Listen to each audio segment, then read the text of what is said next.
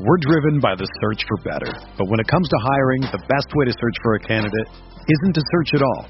Don't search, match with Indeed. Indeed is your matching and hiring platform with over 350 million global monthly visitors, according to Indeed data, and a matching engine that helps you find quality candidates fast. Ditch the busy work. Use Indeed for scheduling, screening, and messaging so you can connect with candidates faster. Leveraging over 140 million qualifications and preferences every day, Indeed's matching engine is constantly learning from your preferences, so the more you use Indeed, the better it gets. Join more than 3.5 million businesses worldwide that use Indeed to hire great talent fast. And listeners of this show will get a $75 sponsored job credit to get your jobs more visibility at Indeed.com slash BlueWire. Just go to Indeed.com slash BlueWire right now and support our show by saying that you heard about Indeed on this podcast. That's Indeed.com slash BlueWire. Terms and conditions apply. Need to hire? You need Indeed. Do you ever feel like you're always on? What do you do when you need a moment to chill? How do you like to hit the reset button to get ready for what's next? These days, everything is go, go, go. It's nothing but nonstop hustle all the time. Work, family, friends, a million pressing social issues, and an expectation to be on 24 7. Sometimes you just need a moment to turn off and hit the reset button. That's when you reach for an ice cold Coors Light, the beer that's made to chill. Listen, there's a lot going on in Green Bay right now, and I feel like we could all use a moment to chill with a Coors Light. See, Coors Light is cold lagered, cold filtered, and cold packaged. It's literally made to chill. It's as crisp and refreshing as the Colorado Rockies. Perfect for a moment to unwind. Coors Light is what I choose when I need to unwind. So when you want to hit reset, reach for the beer that's made to chill. Get Coors Light in their all new look delivered straight to your door with Drizly or Instacart. Coors Brewing Company, Golden, Colorado, and as always, celebrate. In 2003, Nike signed 13 year old Freddie Adu to a seven figure contract. But Freddie didn't live up to the hype. He has turned down every single documentary project looking closely at the details of his career. Until now.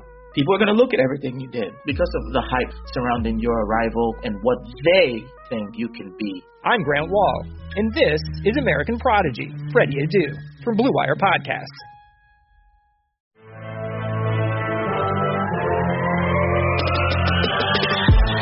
20 minutes a day, 365 days a year. This is the Pack a Day Podcast.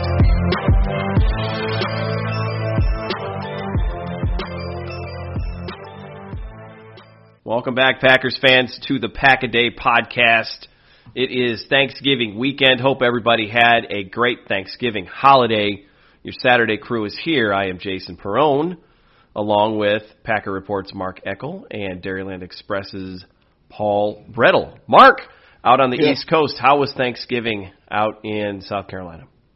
It was nice. I was with my wife's family. Um, I get to say wife now. That's that's that's, that's a little different for me, but it was not. But but it was nice. Um, had a good time. I ate way too much, but um, other than that, it was good. And you know, uh, it was and and the there wasn't much football to watch. Two terrible games, but other than that, it was good. It was a good time. That was a pretty pretty rough matchup. I always say two things are important on Thanksgiving: that you eat too much, and that there's some leftovers after the oh, fact. Yeah, we got that too. All right. so you checked off you checked off both boxes, and then uh, we got to do the weather update. How's the weather looking? Oh, t- uh, actually beautiful. Um, today, unbelievable for the day after Thanksgiving. I mean, there's actually a lot. Of, it wasn't just wasn't just me. There was a lot of people on the beach today what was it for November twenty? What's today? Twenty seventh. Yep. It's it's uh, unseasonably warm. It's like probably seventy five today. But it, but I don't want to jinx it. But when we talk next week, I'm not going to be as it's supposedly going to get a little cool next week. A little cool. Well, speaking of cool, Paul Bretl in the Dairyland state of Wisconsin, where the Packers host a Sunday night football game. And the low temperature on Sunday is projected at 27 degrees, supposed to be partly sunny and 45. How are we looking over in Wisconsin, Paul? Beautiful. Saturday it's uh 47 and sunny, so we're going Christmas tree hunting.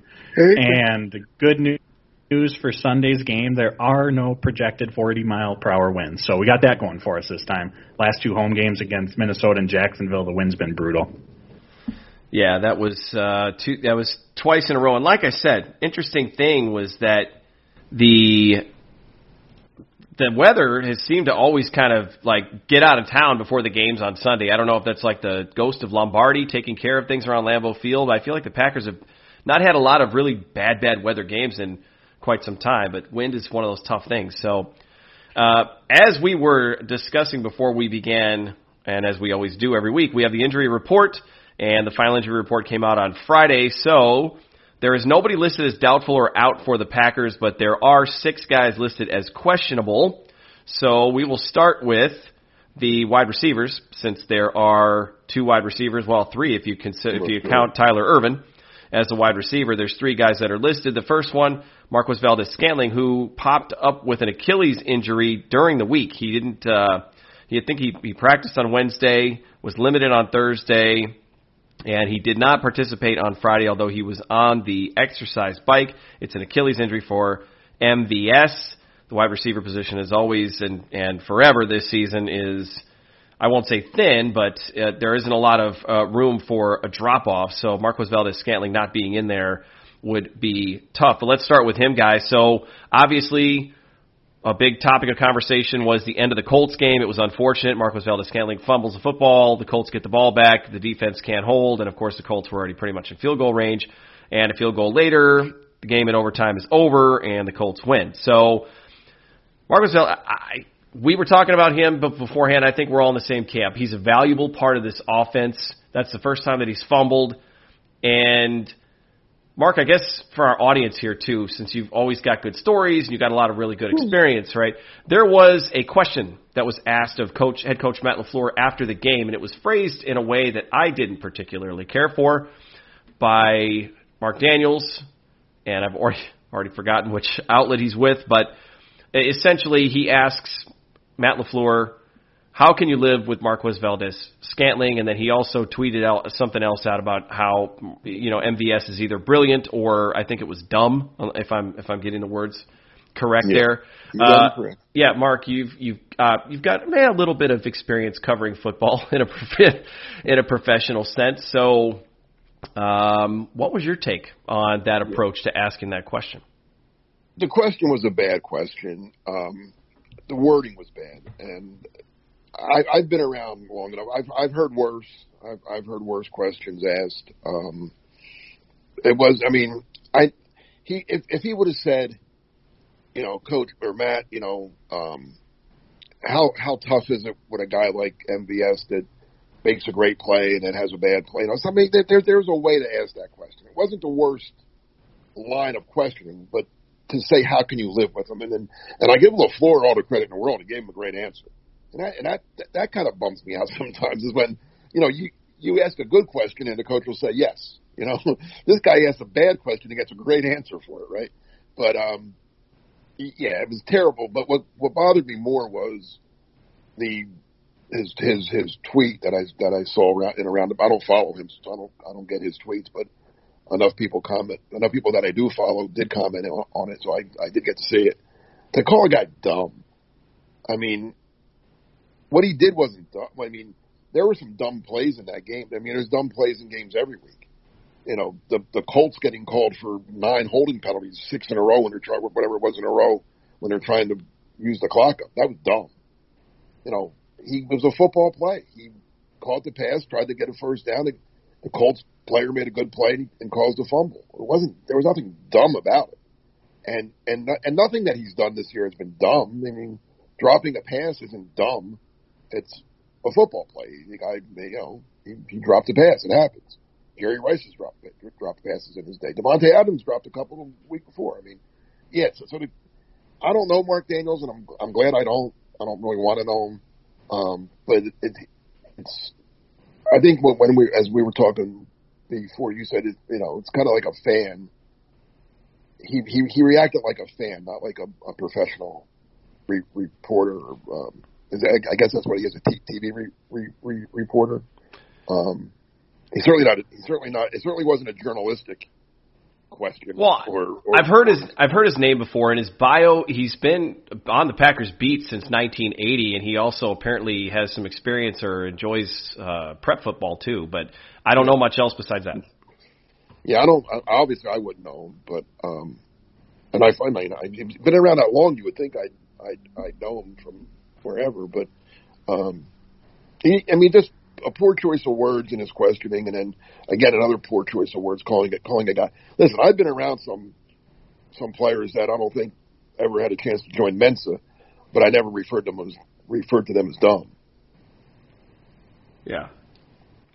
Yeah, it's just it's it's disappointing. It's really disappointing. And Paul, as somebody who writes a thousand articles a day, you know, you you and game reaction pieces, and you probably had to write some articles right after a game happened, and you had to like figure out a way to put the words down in a in a meaningful and productive way, despite the fact that you might be ticked off and want to throw your device out the window.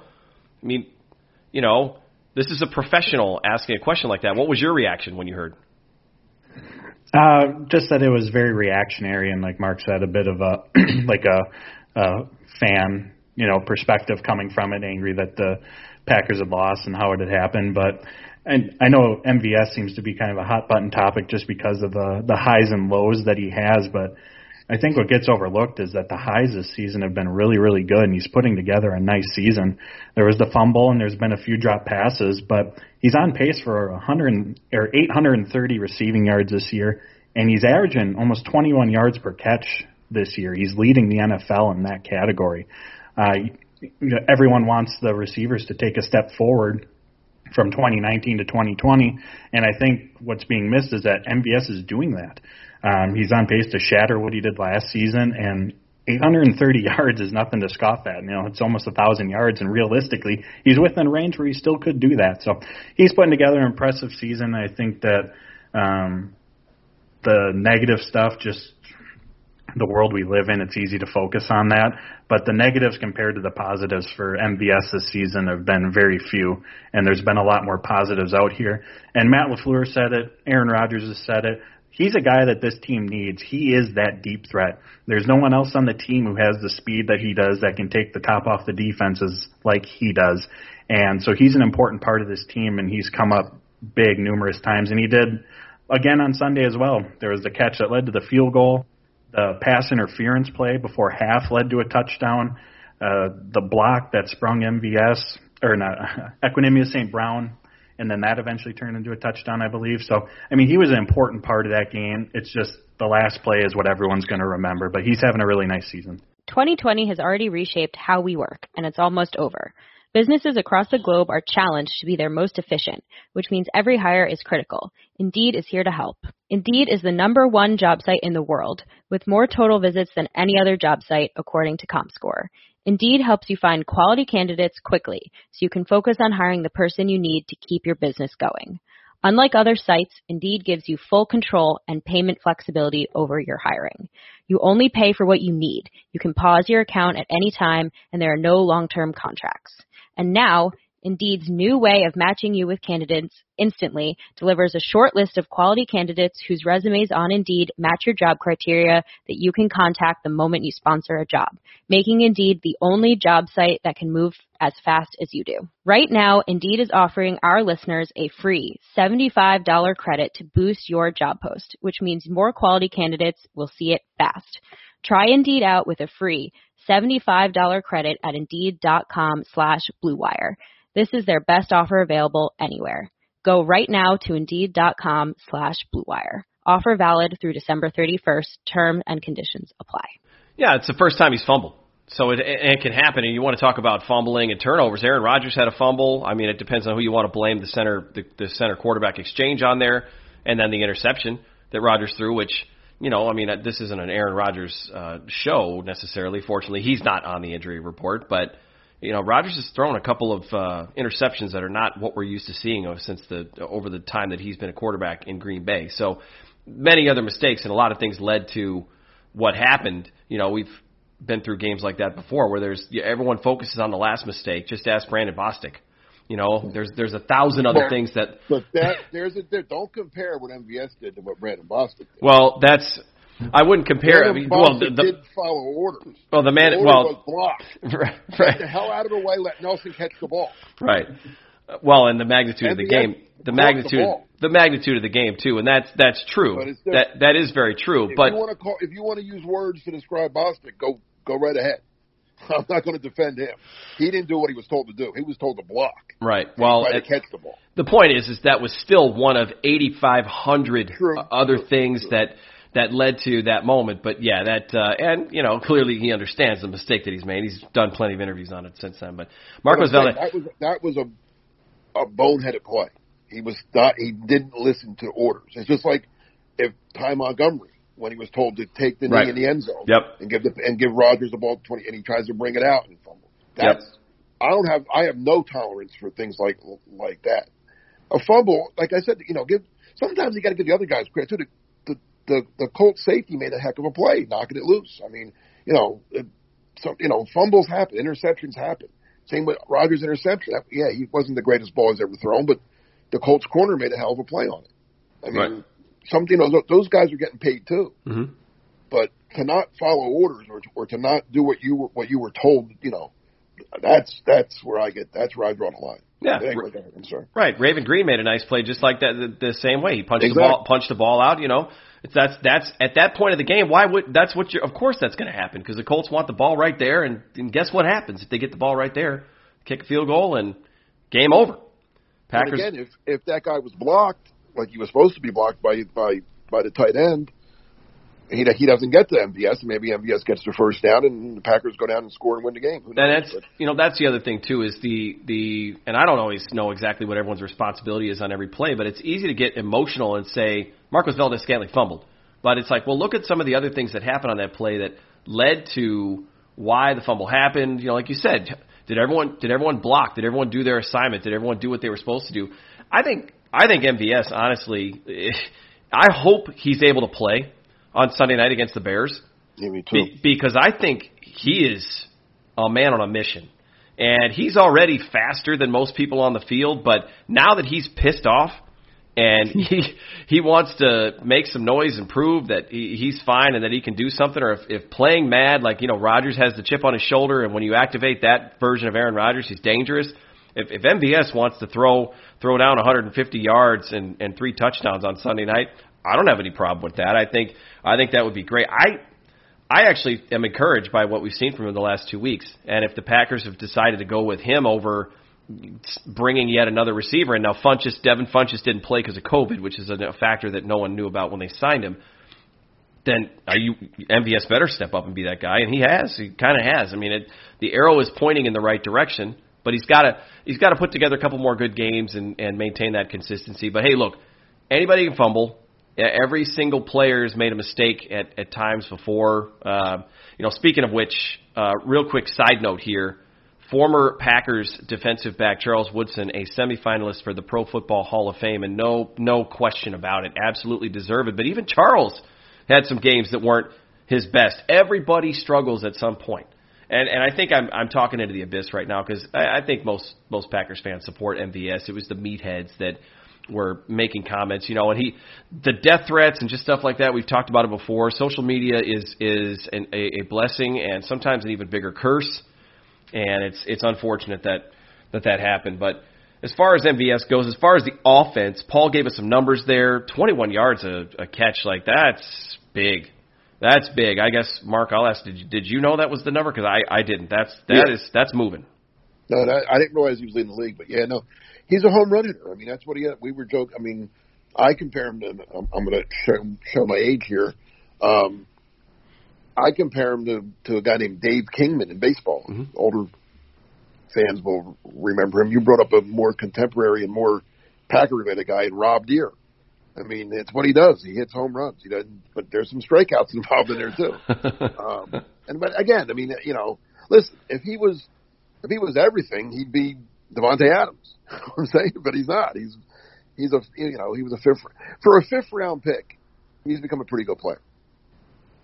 Yeah, he's been he's been good. He's been good. I can live I I can live with MVS. And I tend to get a little over over uh, reactional and over emotional on game day, especially when things don't go well. I can absolutely live with MVS. I I wasn't even as frustrated I was more frustrated with some of the Darrius Shepherd gaffes, honestly. Even at the end of the game when they lost, like I was more frustrated with the whole Darrius Shepherd thing because I just, you know, my it, it's always cloudy in Phoenix. It's not Philadelphia, but I always say it's always cloudy in Phoenix demeanor that I have sometimes. I just feel like that's going to be more costly to this Packers team than MVS, you know, having an anomaly fumble against the Colts. So it's it was fine, but the Packers are going to need him. Packers are going to need him because Equanimeous St. Brown is also listed as questionable with a knee injury. Tyler That's Ervin. the same injury he had, right?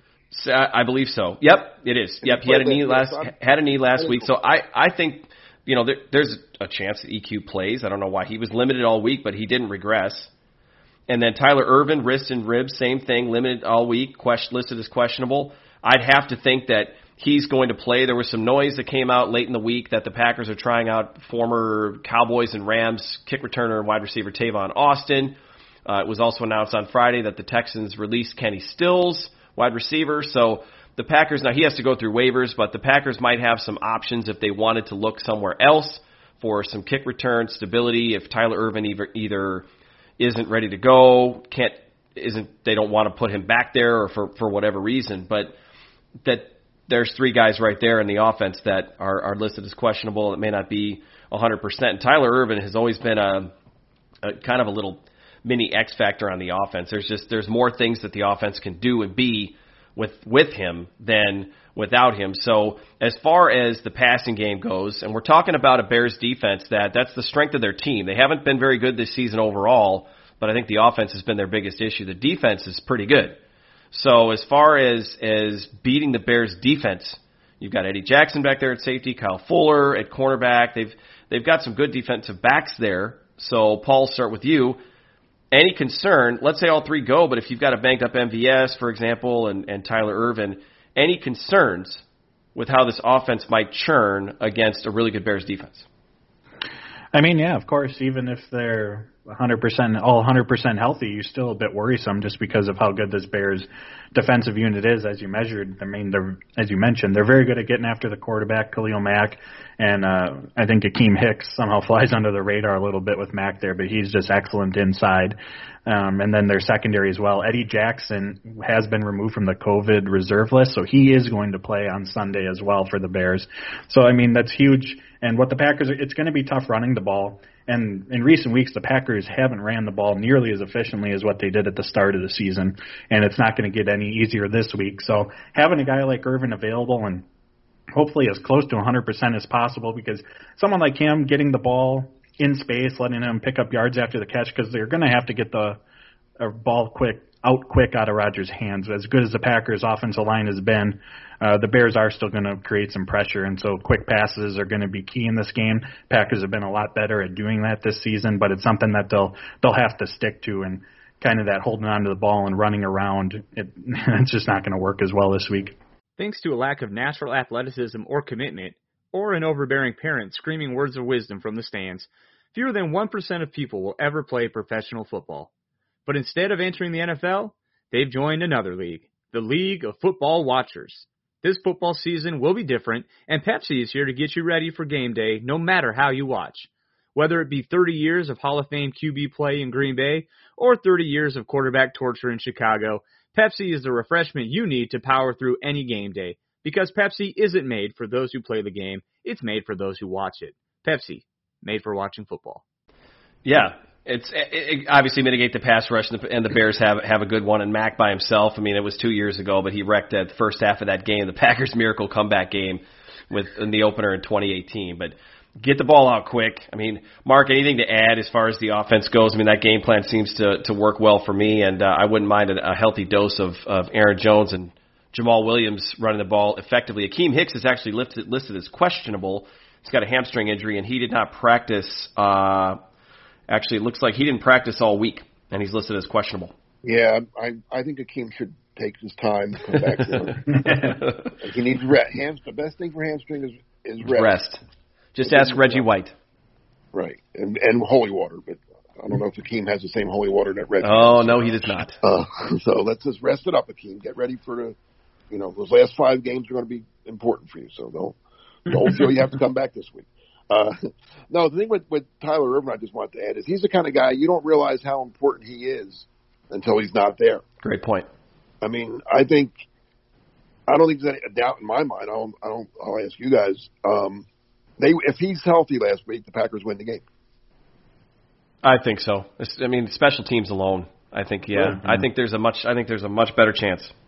Yeah, I mean, there wouldn't, you know, and he just adds so like like we talked about him in the past. Like even if he doesn't do anything necessarily on the play, he, you know, when he goes in motion and when he does all those little things, the defense has to be aware of it, and it, and it opens up something else. I mean, Just like, the threat to- of him getting the ball. Yeah, yeah, because he's in motion. He's doing, and you notice they had other guys do it last week. St. St. Brown did it on a, a couple of plays.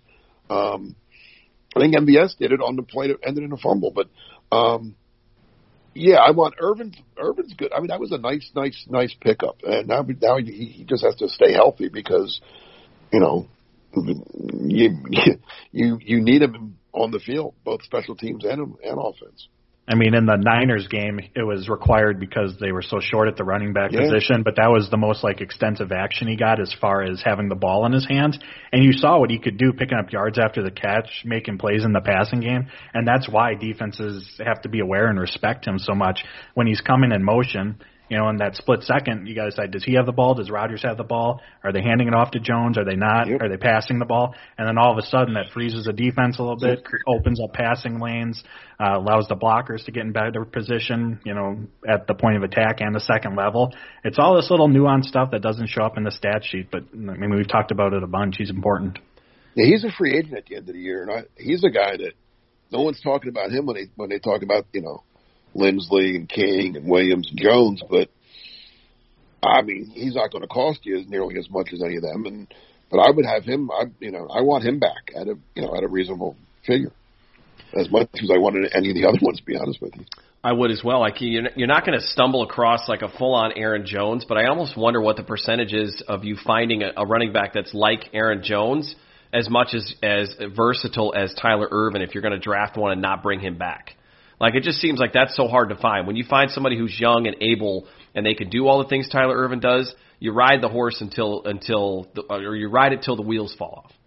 Right? So I love Tyler Ervin. I think he's he's one of those players that again, he's one of those players that I think we're going to be, still be talking about 10 years from now and hopefully that's because he was part of a Super Bowl team and he did something special. But he's got that potential to do that. I think. You know, so moving on from the wide receiver position, one guy that this is this is interesting. Corey Linsley's listed as questionable. Guys, I don't know about you, but when- when he walked off the field, I was watching it on the TV hmm. copy. I mean, it looked bad, and I've had back issues before. I he's I don't do anything remotely close to what Corey Linsley does on a weekly basis. I can't believe that. And and Matt Lafleur actually said that there's there's a chance that Linsley plays on Sunday. They either have a phenomenal medical and, and training staff, which of course they do, they're a professional football team, or maybe he's got the holy water. I, I don't know. I don't know what you what you guys thought. I mean, a back for a center, it just it just looked it looked like it locked up on him completely. And and I can tell you from you know having had some of that stuff happen in the past too, that's rough. But obviously, if Corey Linsley can go, then that means Elgton Jenkins can play somewhere else, and it just makes the offensive line all that much more solid. But Mark, I'll start with you. The, the, the other point I want to make too is that Jon Runyan, and I, I'm knocking on wood here, but Jon Runyan has yet to disappoint us in relief duty when he's been called on. So it's not great when your starting offensive linemen aren't able to play. But the Packers are getting a nice look at, at their potential future on the offensive line, and it doesn't look too bad. No, you're right, and I was a little surprised. Um, I was surprised twofold, and I agree. I agree. When when Lindsay came off the field, and I watched the same thing you watched, uh, Jason. I'm thinking, you know, not only is he done. I'm thinking I, we I've seen the last of Corey Linsley. Yeah. I, I, I thought he was done for the year, and then you know, probably who knows what happens in free agency. But yeah, it looked, and obviously it wasn't as bad. Now again, backs are tricky. I mean, I have I have a really bad back, and then as I get older, it gets worse. But but it it comes and goes. Like I could be Monday, I'd be like, oh my god, I can't get out of bed, and then Wednesday, I'm fine. So, and like you said, he has the best people in the world working on him. I have some pretty good people, but not not like he has. But anyway, um, it looks like he's going to. Yeah, the coach made it sound like he's going to play. You know, so that's interesting. But I was surprised when when when, he did go out. Two things surprised me. One was Ronald Jenkins moving to center um, didn't shock me, but I thought Patrick might move to center. Um, if like if they if you asked me what I thought was going to happen, I would have said, well, probably Patrick. Uh, but I would like I said, and then Runyan coming in, that surprised me even more. I thought they might bring Wagner in and move Turner to guard. Like you know, since he played there all last year, and Wagner is their you know free agent that they signed to play tackle. Uh, but they did it their way, and it worked out. I thought pretty well. Jan- Elgton Jenkins is something, man. I mean, every position he plays, I'm like, he's pretty good at. Like maybe that's his best position. I don't. I don't know what his best position is because he's pretty good at all. Yeah, he's great. He really is. He's been very versatile. Second round pick from 2019 has paid off some pretty big dividends, and then that sets a huge bar because remember all the second round wide receivers that Ted Thompson hit on, and it always seemed to be such a a good round, and that's maybe part of the reason why. And I mean, it's not great that AJ Dillon hasn't contributed more. The Packers' first two picks in this draft haven't haven't contributed much to the success of this team. Oh, the three, yeah, because Deguara is injured and hurt.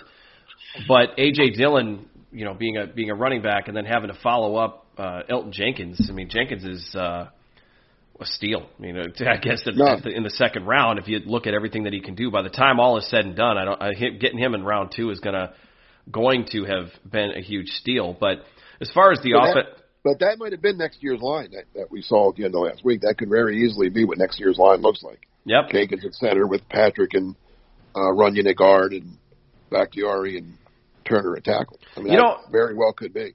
and I don't I don't mind it. You know, I guess Paul, I'll I'll ask you if that's the case, how do you feel if if that is the line moving forward? I know we're talking about Corey Linsley, but I also want to ask you guys something too if if you've noticed this.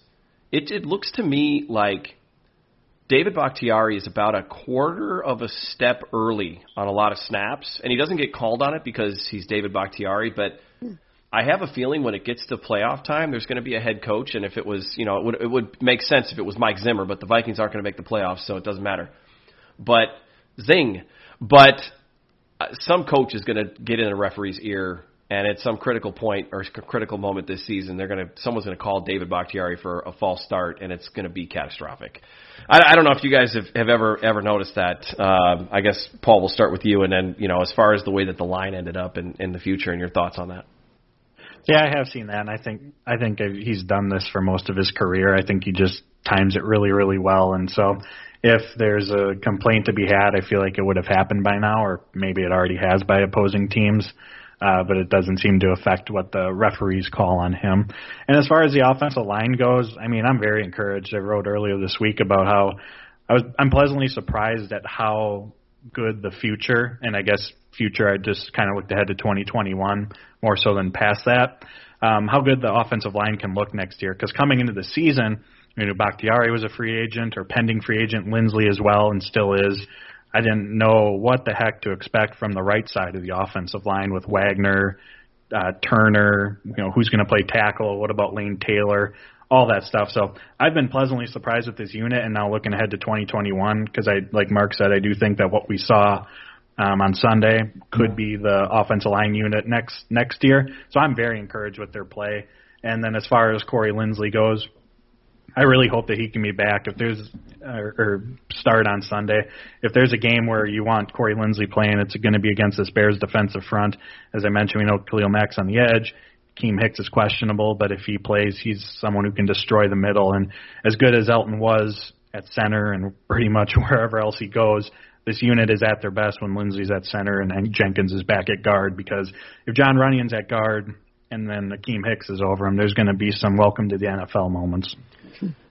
And you don't want the price of of learning what those moments are to be to be at the expense of Aaron Rodgers getting sacked or the Packers losing a game that they shouldn't.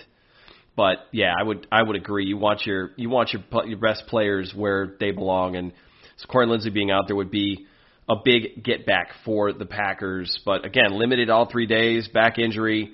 Uh, we shall see, but it sounds like Linsley's got a good chance to play, which is not a bad thing. And then the only other two on the injury report, both representing the cornerback position. You've got Josh Jackson, who was in the concussion protocol, didn't practice Wednesday or Thursday, limited on Friday, questionable, and Kevin King. This this time it's an Achilles, and it was not reported on Wednesday, and then he was limited on both Thursday and Friday. So he's recovered from the quad, and now he's got an Achilles injury. So Kevin King, and I realize my tone makes it sound like I'm doing some sort of a parody news report, but I'm running out of I'm running out of ways to make it sound um, not surprising that Kevin King is on the injury list again, but played well last week. I guess he takes orders very well if they're going to play some of that soft zone defense and, and that we saw in the passing game. I'm never a fan of stand at the stand at the first down marker and then try to keep everything in front of you. Clearly that didn't work very well. And when you've got a, a corner like Kevin King, I know he isn't the fastest fastest guy on the field, but mm. I would think that he's got enough ability to do more than they threw at the Colts as far as the Colts receivers go. And the, the Bears have Allen Robinson, and so they've they've got some weapons in the passing game. But you know, then again, who's the, who's a quarterback, and that's going to be Mitch Trubisky. So as far as the cornerback position goes, uh, doesn't sound like King is in too much danger of not playing unless I missed something. Mark, I don't know what your take is on that. I think he'll play. He had the Achilles last week. They added it. I didn't think I was. I didn't wasn't 100 percent sure he was going to play last week when they added him on Saturday. Right after we after we did the show, we were talking him up like he was going to be fine and play, and then they added him to the report with the Achilles. And I was like, oh Jesus, he's going to miss another, you know. But he played, played the whole game, didn't didn't show no, you know, didn't come out or anything, and then um, he was limited, but that's fine. I mean, again, this time of year, there's no reason to if you if you're if you're a little nicked up, limited's good enough.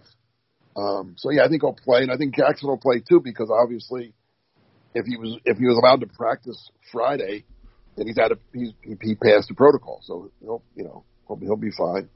And um, yeah, this is probably looking at over looking over the whole thing.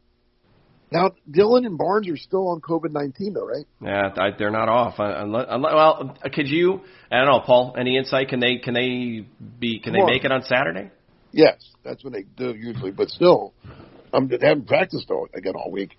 I, I'm getting a little worried about those two. But um, this is probably the healthiest the Packers have been since since game one, right? Is there any? It's not bad. I mean, it's it's definitely not a bad situation for them to be in. But uh, do the teams have leeway in terms of like, yeah, it's a COVID diagnosis, but hey, he's also got like a really like rough shoulder injury, but we're not going to mention that part. We're just going to call him a COVID reserver, and then we'll just bring no, him that's, back that's for not till you die. Okay. then they say you died from COVID, whether you got shot in the head three times, but you know, but, but no. Um, no, I think they're. I mean, Dillon was fine. Dillon had no injury until he caught the caught the virus. Right? He he, he was healthy as he was never on any injuries. I don't think so. No, he was. No, he, he- he was he was. Yeah, he was fine. Um, I'm know, just getting a little worried. It's been three weeks. That's pretty long for these. I mean, most other teams, it's like a week and then a guy comes back.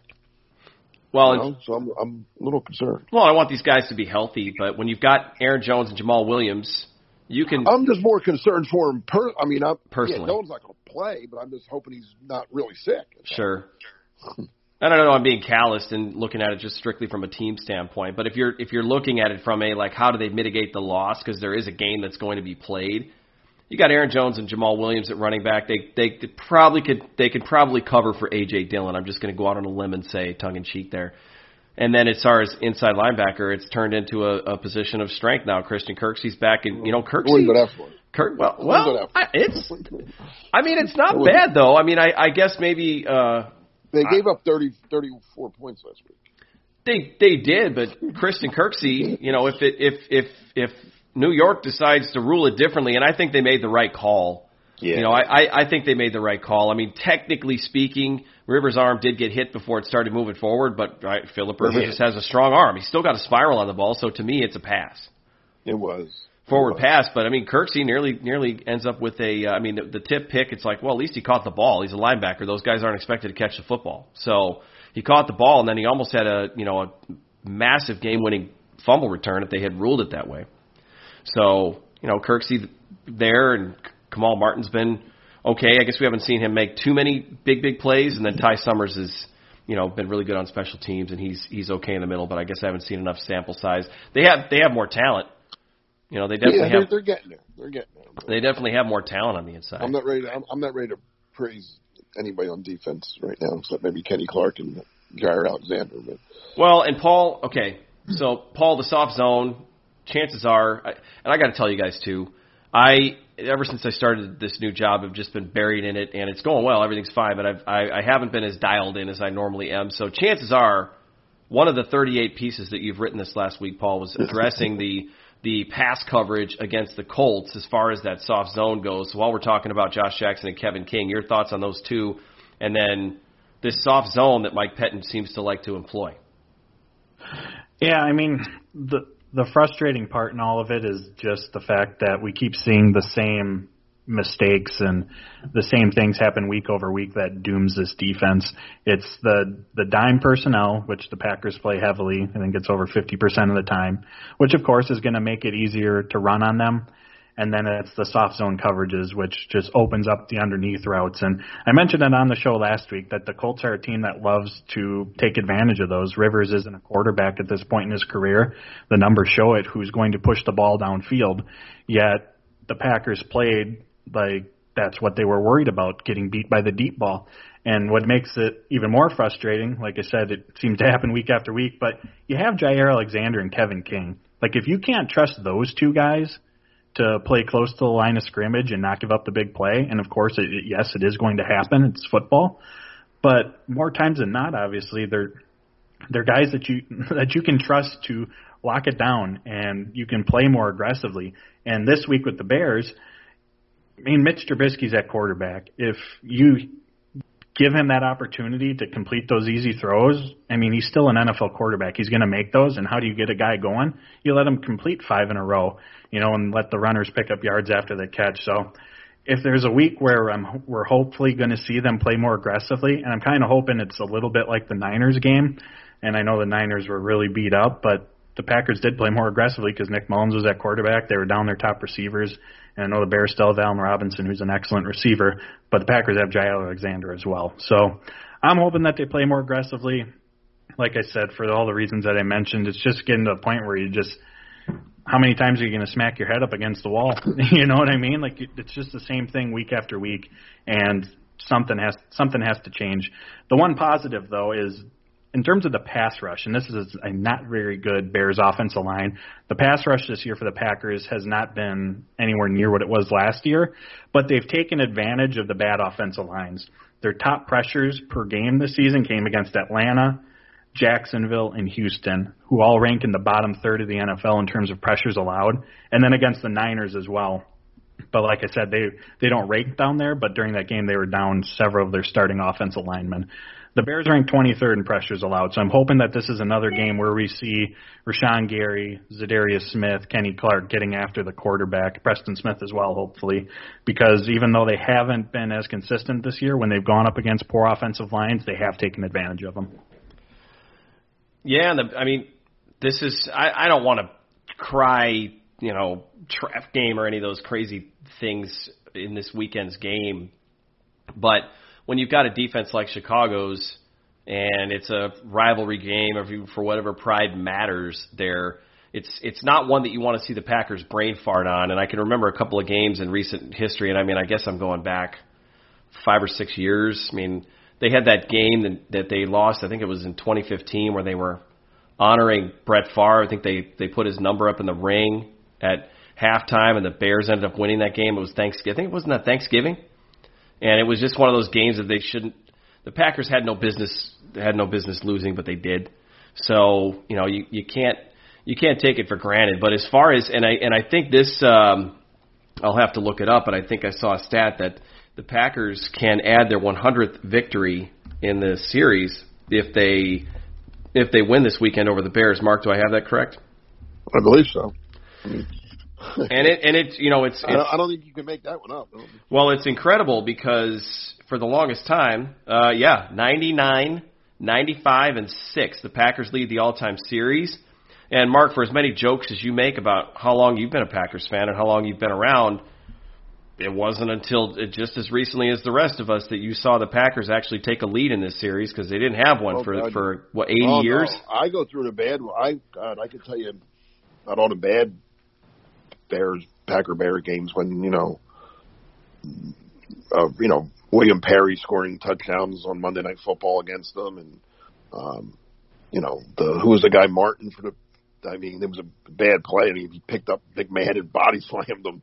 You know, the Packers got blown out of that out of that game. Um, yeah, there's you know, you know what's funny about the Packers and Bears, and as great a rivalry as it is, probably the best, it's the longest rivalry in the NFL. Probably, I think it's still the best. Um, yeah, I'm gonna call it the best. It's there's, there's only been a couple years where they've both been good. It's usually like when the when the Bears were really good, the Packers were really bad, and then when the Packers got really good, the Bears kind of got bad. And there's been, I think, for instance, they they've only met twice in the playoffs.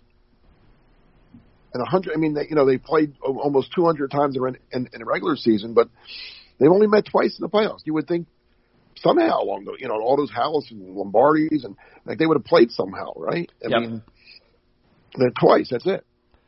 Yeah, it's know uh, what who won. yeah, the it's in, Bears won back in the 40s, and the Packers won that NFC Championship game against them. Um, you know, be, before they beat the Steelers in the in the Super Bowl.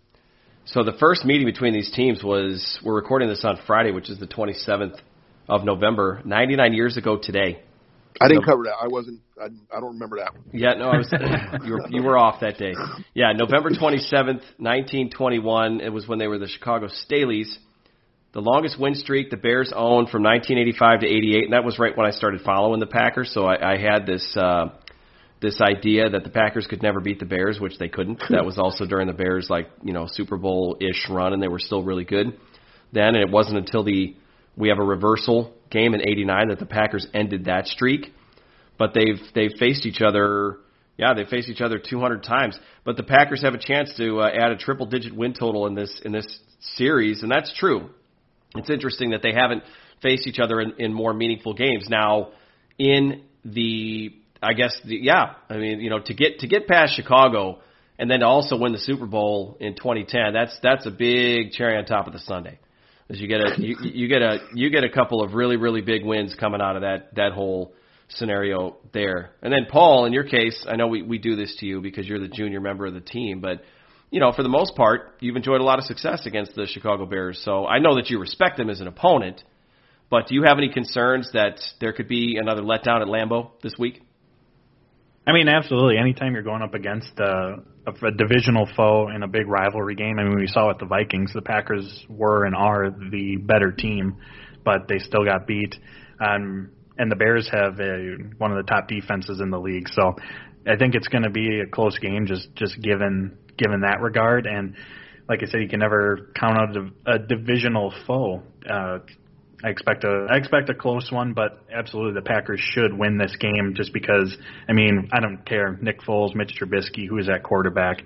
Um, it it doesn't really matter in that regard. The Packers should win. Adam Schefter reported two hours ago on Friday that a, uh, head coach Matt Nagy has officially named Mitch Trubisky the starting quarterback for Sunday's game against the Packers. Nick Foles is officially listed as doubtful, so that would seem to match up there. But like you said, Paul, you give you know you give Mitch Trubisky enough time, the Packers pass rush can't be effective and doesn't get there, then it's it it can be a little bit of a long day for the Packers. and hopefully defense. we see some uh, energy at Lambeau Field. We haven't seen that the last two times here. Yeah, yeah. It's and I don't I don't know that I buy the whole crowd factor. Although I don't know, maybe I'm discounting it. Maybe maybe I'm I discounting it. I think you are a little bit. I think.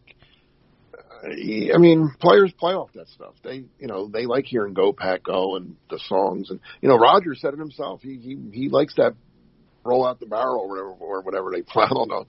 Um, but again, the players have to overcome that. I mean, it's listen, it's a different year, it's a different surroundings. Everything 2020 has been weird, and you got to overcome those kind of things and and play well. They, you know, they haven't. I mean, look at the home games this year, right? I mean, they they started off okay. They beat it. the Supposed to, they they beat the Lions at home, but it wasn't. No, actually, they weren't that great at that, that Lions game. The best home game was probably the Falcons game, right? On Monday night. Yeah, I think so. And Yeah. the discouraging part about the last two home games, and you can bring up the weather and 40 mile per hour winds absolutely are a factor, but you're going against two inferior opponents, one who plays in a dome and one who's from Florida. Like if there's the, Right. if there's ever if there's a team in this league who should embrace the crappy conditions, it's absolutely the Green Bay Packers, but that hasn't been the case. Yeah. So yeah, I mean, I I agree. though. I think I think they win this week. I'm, I'll be. I mean, they they'll be favored from here on out. They're an eight and a half point favorite this week. You should, when you're an eight and a half point. I'm not saying they have to cover, but you should win as an eight and a half point favorite. I mean, you know, there's a reason that that line's eight and a half. It's actually up to nine and a half. It, did it go up? Yeah, it's up to nine and a half now. Wonder what what what did something called maybe Hicks. That could, well, I mean, two hours ago, Matt Nagy named Mitch Trubisky the starting quarterback. yeah, you kind of knew Foles wasn't going to play, right? Right. I mean, yeah. I didn't, I was wondering if Trubisky was going to play because he was he was banged up. I thought they might play that other guy. Yeah, I, I mean, Packers just need to take care of business, you know. And we we talked last week, and Mark, I didn't I didn't get totally my assignment done as far as the NFC East goes. I Oh, went, yeah. I did go through the playoff machine, but I was more focused on the NFC picture, and I think I've figured out a little bit of the answer as to why the Packers' chances of the one seed went down so much after losing last week. Because the schedule the rest of the way, and I don't want to, you know, I, I tried to break it down on uh, quick slants earlier this week, and I, I think I did a very convoluted job. So I don't know if I made all of my listeners cross-eyed because I was kind of talking it through as I was looking at it instead of, you know, writing it out ahead of time. But the Rams, Seattle, and New Orleans all have seemingly, and, and New Orleans has got some challenges because Drew Brees is hurt for a while, or, or he, I don't know if he's expected to come back at all. But the the Rams, because the Rams were bad last year, they've got a they've got a third place schedule or a last place schedule, and they are plowing through everybody on it. So they've got a, a an easy road to to winning the the rest of their games. Although they've got some divisional games, they're going to have to face the Cardinals at least once more. The Cardinals are kind of in it, but they're kind of on the outside looking in, so I'm not really as worried about them. But very sneaky like, Seattle actually has a path to the, the number one seed and getting back in getting back in there. If Seattle wins out, even if if Green Bay wins out too, I'd, I'd have to double check this. Um, I think Seattle still somehow has a tiebreaker and they end up with the one seed. So the, Well, the, the Rams have a tough schedule. I think the Rams have to play Arizona twice and Seattle again. That's not easy. well, let's. So we're in we're in gonna- we're in week uh, week 13. So this week, actually, it's uh, so it's next week. This is when the Packers host the Eagles. They cannot afford to lose that game. So, Mark, you're right. Rams are at the Cardinals in week 13. In week 14, they host the Patriots. Week 15, they host the Jets. Thank you, schedulers. And that's just a, that's just a formula. Can't do anything about that. Uh, week 16, Rams at Seattle, and then week 17, Cardinals at Rams. So yeah, the Rams. I mean, I guess I guess the Rams have don't have it as easy the rest of the way. I mean, a lot of things are going to happen. I mean, look what happened to the Steelers and the Ravens game. There's a lot of factors that could change this NFC race, but I don't know. It just it's it seems to me like that was a game that the Packers kind of sneaky just needed to to stay with everybody. But again, you know, the Pack they, they, they just they, they don't hold their destiny in their own hands anymore. And with only one number one seed and one bye week, I guess that's that's maybe one of the reasons. But I, I didn't, Mark. I'm sorry. The point I'm making, Mark, is that I failed. I did not turn in my homework on time. Yes, you were supposed to do. You're supposed to tell me who's going to win the. NFC East and how many I, wins are going to. I know I completely failed. So you can right, you can well. ding me for that. Kangaroo court. I'm going to ding you. You're you're going to lose points, but now I'm going to I'm going to give. I'm a nice teacher. All right. I'm going to extend it one week. I'm going okay. to give you a one week extension. All right. Next Friday, I expect. It's a simple. It's a simple t- problem here. I'm not giving you making. You know, it's not calculus here. Well, it is. Don't I don't know how. me? I don't know how simple it is when the, You're not the have to count past six. You're not going to have to. I don't know. Me studying the NFC East this year or trying to learn Latin in a week. Like I think my chances of uh, enjoying either are about And the see, same. I, I I take it the other way around. The NFC East is like one plus one is two. I mean, it's it's it's, it's remedial math. It's, it's not real difficult here. I mean, Uh, our our friend our friend Mike McCarthy gets uh, plays in his first Thanksgiving game and uh, ends up taking a loss to the Washington football team. So the Cowboys are not doing well in 2020. I guess we'll just leave it at that. no, they're not. Mike, neither is Mike. Yeah, Mike Mike McCarthy's having some some struggles. Um, that's that's that's for sure. Um, good old Mike. So, what do we got going on this week? We're getting into kind of the home stretch of the schedule here. The Packers have they've got the Bears. It's interesting the way this worked out. They finished up with the Vikings before they even saw the Bears once. Yeah, which is weird. So they've got the Bears twice and the Lions as far as the divisional games, and then you've got the Eagles, the Panthers, and the Titans. Am I leaving anybody out? That's it. Yeah. So interesting slate, and they've got that Saturday game in there as well. So. Um, what do we got going on this week from a writing standpoint before we sign off, everybody? Paul over at Dairyland Express, what's happening this week? It's a Sunday night game, so I don't know if that changes your output. Yeah, so uh, on Saturday, I got my three X factors for uh, this Packers Bears game. And then Friday, yesterday, over at uh, Cheesehead TV, I wrote about how Aaron Rodgers has seen a resurgence this year in terms of play action. Uh, the Packers are running it more than what they have in recent years, and Rodgers is much more efficient and effective off of it as well. And just kind of what some of the reasons behind that might be. So check all that stuff out. And then as the week goes on, just kind of depends what happens on Sunday night. Gotcha. And Mark over at Packer Report. Well, I have a story up now, just some random thoughts. Basically, but the lead is would the Packers defense be better if they were in a 4 3 instead of a 3 4? And then again, after the game, I'll do my instant analysis, get that up as quickly as possible. Night game, so I'll be writing as quick as I can just to get that up before everybody goes to bed. All right, excellent. So we have to wait all day for Sunday night. It's got a long, long holiday weekend. We've got to wait till the very tail end of it before the Packers will kick off and play their game. But we get to get to watch the afternoon slate and enjoy some of those other games ahead of time. So everybody, check out Paul and Mark's great work where they are. I'll have the post game recap at Game On Wisconsin after the Packers hopefully take care of business against the Chicago Bears. Again, hope everyone's having a great Thanksgiving weekend. Everyone stay warm, stay safe. We'll be back next week. Go Pack Go.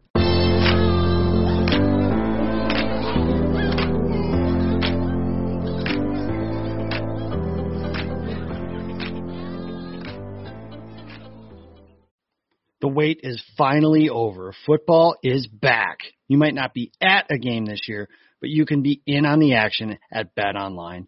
Bet Online is going the extra mile to make sure you can get in on every possible chance to win this season. From game spreads and totals to team, player, and coaching props, Bet Online gives you more options to wager than anywhere else. You could get in on their season opening bonuses today and start off wagering on wins, division, and championship futures all day, every day. Head to Bet Online online today and take advantage of all the great sign up bonuses. Don't forget to use the promo code BLUEWIRE at betonline.ag. That's Blue Wire, all one word. Bet Online, your online sportsbook experts. Whether you're a world class athlete or a podcaster like me, we all understand the importance of mental and physical well being and proper recovery for top notch performance. That's why I'm excited that Unifyd Healing is sponsoring podcasts on the Blue Wire Network. Unifyd Healing is a new and super innovative global network of wellness centers powered by Energy Enhancement System, or EE System. If you haven't heard of the EE System yet, then you'll want to listen up. This technology promotes wellness, deep relaxation, purification, and rejuvenation.